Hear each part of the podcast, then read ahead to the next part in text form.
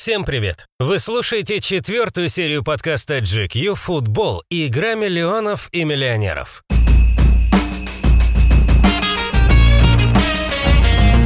В прошлом выпуске мы рассказали вам о революционных 70-х годах. Вы узнали о том, как голландцы изменили футбол и как немцы восторжествовали на мировой арене. Но на очереди новое десятилетие, эпоха новых героев, звезд и веры в будущее. Из сегодняшнего подкаста вы узнаете, в честь какого футболиста назвали целый аэропорт, как Марадона чуть не развязал гражданскую войну в Италии и какой игрок стал преемником Йохана Кройфа. Поехали! Поехали!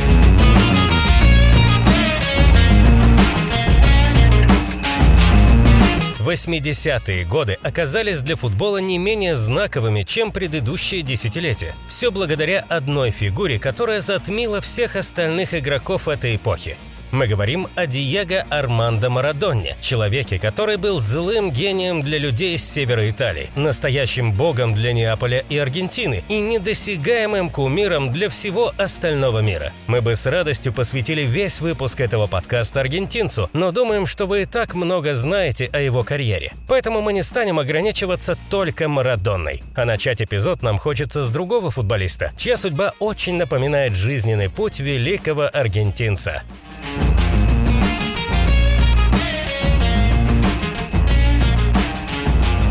Джордж Бест. Алкоголик и стиляга от мира футбола. George Best, 22 years old, businessman, male model, one of the greatest footballers in the world. Чтобы подвести вас к фигуре Марадонны, мы считаем необходимым немного нарушить нашу временную концепцию, отправиться в Манчестер 60-х и познакомить вас с Джорджем Бестом, лучшим североирландским футболистом в истории и человеком, который так и не смог реализовать свой потенциал. Если вы хотя бы немного владеете английским, то поймете, что значит фамилия Беста для его соотечественников. В конце 60-х он и правда был лучшим британским футболистом. Когда скауты Манчестер Юнайтед следили за ним в детской академии, они признавались в том, что такого гения еще не видели. Позднее именно в клуб из Манчестера Бест переехал, чтобы там начать свою карьеру.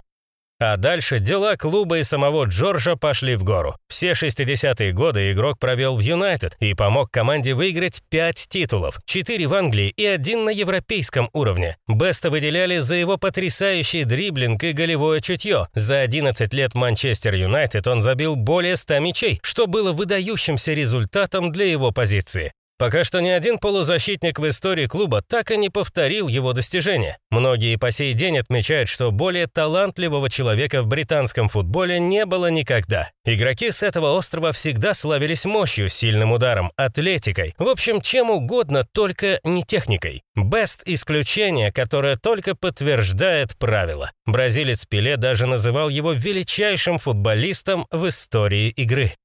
Англичане все 60-е годы пытались завлечь Джорджа в свою сборную, но в дело вмешивался патриотизм. Он отказался принимать приглашение сборной и выступал только за родную сборную Северной Ирландии, с которой так и не сыграл ни на одном крупном турнире. Кстати, родной Белфаст ответил своим признанием футболисту. Аэропорт этого города до сих пор носит имя Джорджа Беста.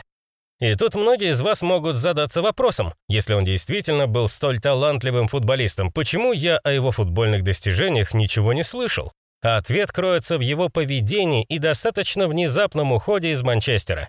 Бест покинул клуб в 74-м из-за того, что Юнайтед надоело терпеть его выходки. Он регулярно приходил пьяным на тренировки в окружении женщин, становился участником драк и избиений и устраивал погони на дорогах в нетрезвом состоянии. Как вы понимаете, он был самым настоящим алкоголиком. В 69-м я завязал с женщинами и алкоголем. Это были худшие 20 минут моей жизни. Цитата, которая описывает стиль жизни Беста. Он пил практически бесперерывно и постоянно хвалился своим образом жизни, за что впоследствии поплатился серьезными проблемами с печенью и достаточно ранним уходом из жизни. В первом выпуске нашего подкаста мы называли Альфреда Ди Стефано первой звездой мирового футбола. Так вот, Бест был первой рок-звездой игры. Но при всех своих недостатках Джордж был не только великим футболистом, но и настоящей иконой стиля. Этим он в чем-то предвосхитил появление Дэвида Бекхэма. Are you aware of yourself as, as being, as you, you say you think of yourself as a footballer, but you must know that in fact you're more than that today with a lot of the kids. I mean, you are in fact a pop star, as much a pop star as Jagger or, or as any of the Beatles. You're aware of this? I am, yeah, because I, th- I think football is more well. It's football is just another branch of entertainment, which is what Mick Jagger and the Beatles are in, and I'm just another entertainer, as far as I'm concerned. Беста даже сравнивали с популярными в те годы Битлз, во многом из-за прически. Роскошная шевелюра даже привела к тому, что после победы в Кубке европейских чемпионов его стали называть «пятым битлом». Тяга к роскоши проходила через всю его жизнь. Он любил хорошие машины и менял их каждую пару недель, но при этом оставался великим на поле. Американская редакция GQ, кстати, даже назвала Джорджа одним из 50 самых стильных мужчин второй половины 20 века. Сложно представить, чего бы добился Бест, будь он дисциплинированным и порядочным человеком. Хотя, возможно, в таком поведении и был его секрет. You're aware of yourself as a sex symbol, are you? Uh, not really, no. Aware of myself as a footballer. И все же вернемся в 80-е. Бест все так же пьет, периодически попадает в тюрьму и продолжает играть в футбол. После ухода из Манчестер Юнайтед он менял клубы как перчатки. Играл в командах Великобритании, Австралии, США, Ирландии и даже Гонконга. В то же время на футбольной карте мира появляется новая звезда – Диего Армандо Марадонна. Аргентинец считал, что их манера игры была похожа и говорил, что Бест его вдохновлял. Как оказалось, похожи они были не только в игровом плане. Но обо всех человеческих качествах и проблемах Марадонны нам много говорить не хочется. Все, кто хотя бы минимально интересуется футболом, знают, что он испытывал проблемы с наркотиками и имел связи с итальянской мафией. Это никогда не делало его великим, а только вносило противоречие в фигуру футболиста. Поэтому мы собираемся рассказать о том, благодаря чему он стал национальным героем и легендой итальянского Наполи, о том, как Марадонна играл в футбол. Диего Армандо Марадонна – величайший человек в истории Аргентины. Есть люди, значение которых просто невозможно переоценить. Диего Марадонна был именно таким. Для футбола, для Неаполя, для всей Аргентины. Он оставил след величия практически на всем, к чему прикасался. Разговор о том, кто был лучшим в истории, ходит до сих пор. Одни считают таким Пеле, другие – Марадонну. Но нам бы не хотелось их сравнивать, все-таки каждый был прекрасным игроком по-своему. Но о Пеле мы рассказывали два выпуска назад. Настала очередь Диего Армандо Марадонны. Маленький Диего начинал играть в футбол, как и все дети того времени, на аргентинском пустыре с друзьями и соседями. В один момент друг предложил ему сходить на просмотр в академию команды Аргентинас Хуниорс. Марадонна приглянулся тренеру и вошел в состав из ребят, которые были старше Диего. Уже на детском уровне он регулярно слышал в свой адрес фразы «талант», «гений» и «новая надежда аргентинского футбола». О Марадонне пару раз даже писали в газетах, но на тот момент он оставался известным разве что среди тренеров аргентинских футбольных академий. Марадонна рос и прогрессировал, поэтому в 15 лет уже дебютировал во взрослом чемпионате Аргентины. Там его тоже заметили за дриблинг и техничность. В проигранном матче он даже получил гонорар. Так в руководстве решили отметить его стремление к победе. После того матча Марадонна продолжил прогрессировать и уже спустя год дебютировал во взрослой сборной Аргентины. В 80-м он уже в качестве местной звезды перешел в Бока Хуниорс, один из главных аргентинских футбольных клубов. Там он, правда, задержался всего на год, ведь слава о футбольном таланте дошла и до Европы.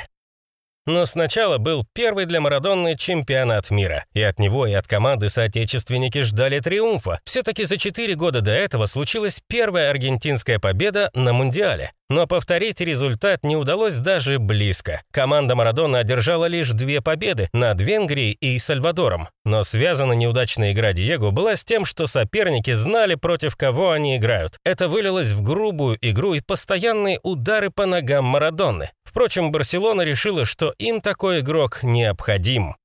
Диего перешел в стан синегранатовых за рекордную на тот момент сумму 8 миллионов долларов. Просто для сравнения, сейчас, например, Артем Дзюба стоит дороже. Ни в коем случае не умаляем заслуги форварда нашей сборной, всего лишь подчеркиваем разницу в том, как изменилась за последние 40 лет финансовая составляющая футбола.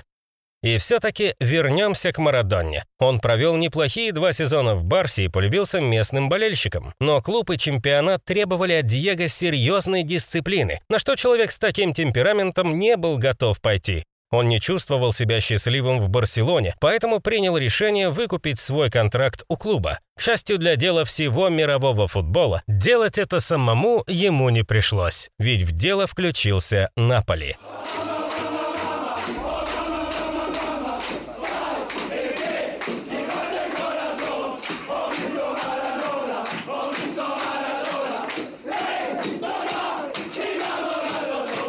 Как Марадонна стал богом для Неаполя.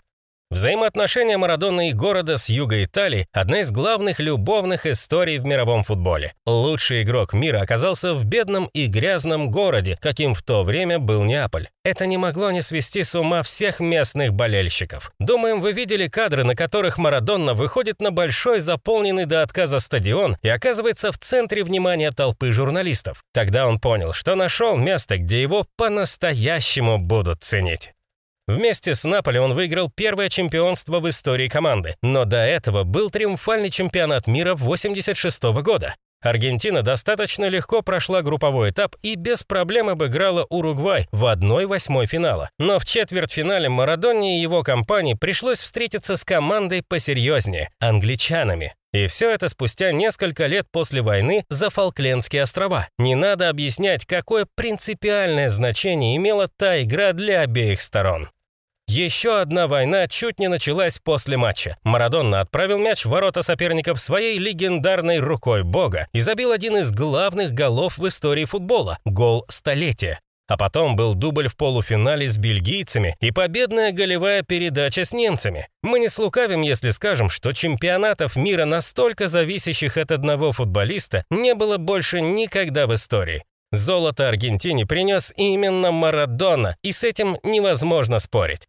Сразу после этого Диего выиграл для своей команды первое в истории чемпионство, и в Неаполе его не просто назвали своим, но и сочли воплощением Бога на земле. Это даже не преувеличение, на Марадонну буквально молились в церквях. Усилился этот эффект и после второй победы.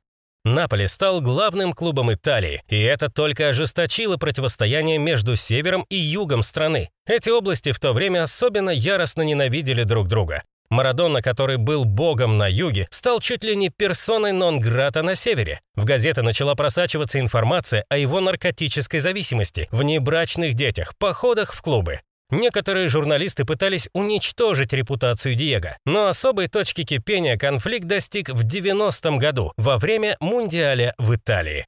Жизнь как главный драматург распорядилась так, что в полуфинале итальянцы должны были встретиться с Аргентиной, и не где-нибудь в Турине или Милане, а в самом Неаполе.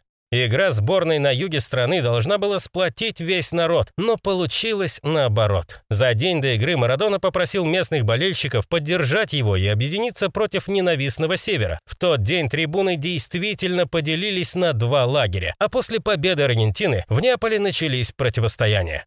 В финале аргентинцы, правда, проиграли немцам, поэтому Марадонна так и не стал двукратным чемпионом мира. Спустя несколько месяцев он объявит об уходе из сборной, а чуть позже в его крови найдут кокаин. Сразу после игры. Марадону отстранили от футбола на 15 месяцев, а потом у футболиста начались проблемы с судом из-за того, что наркотики также нашли у него дома. Тогда он сказал, что это было местью итальянцев за чемпионат мира. С этого момента началось настоящее падение Марадонны, которое можно сравнить разве что с падением Джорджа Беста, футболиста, которым Диего восхищался. Сперва Севилья, потом возвращение в Аргентину и, наконец, завершение карьеры. На свой прежний уровень Диего больше не вернулся, а проблемы серьезно затянули его на долгие годы. Марадона, к сожалению, после ухода из Наполи был лишь тенью былого величия, и все же его прошлое оказалось настолько великим, что футболиста помнят до сих пор. После смерти Диего в Неаполе решили переименовать стадион в его честь, а также назвать именем аргентинца улицу и станцию метро. На родине футболиста также увековечили на национальном уровне и объявили траур. Прощаться с ним пришли десятки тысяч.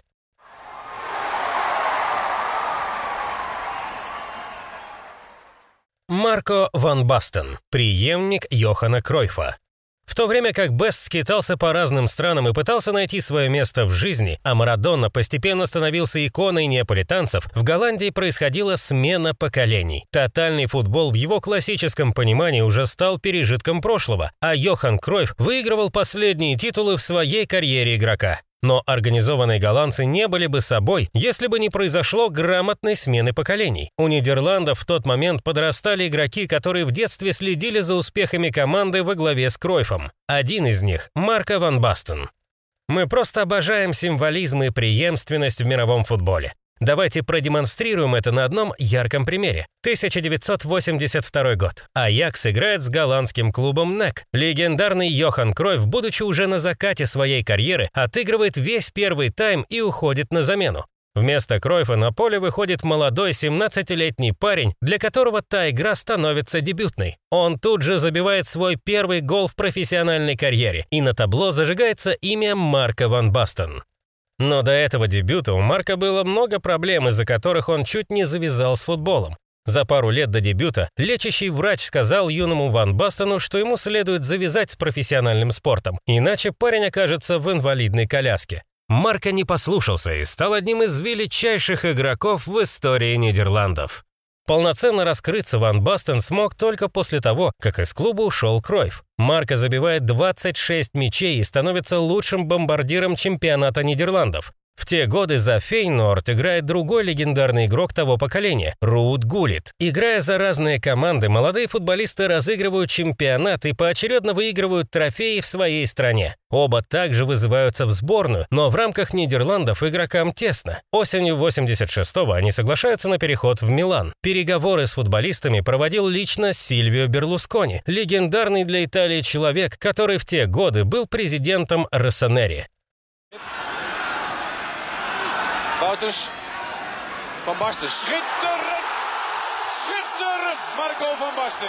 Het mooiste doelpunt van deze competitie, denk ik. Переезд Ван Бастена в Италию. И вот летом 87-го Ван Бастон и Гулит переходят в Милан. Они уезжают в Италию как раз в тот момент, когда Наполи с Марадонной впервые становятся чемпионом страны. Понятное дело, что у клуба с севера Италии появляется вполне очевидная цель – не дать неаполитанцам защитить чемпионство. С помощью Ван Бастона у Милана это получается. Один из своих голов Марко забивает как раз в ворота Наполи. После чемпионского сезона голландец отправляется на чемпионат Европы. Оттуда он вернется уже полноценной звездой.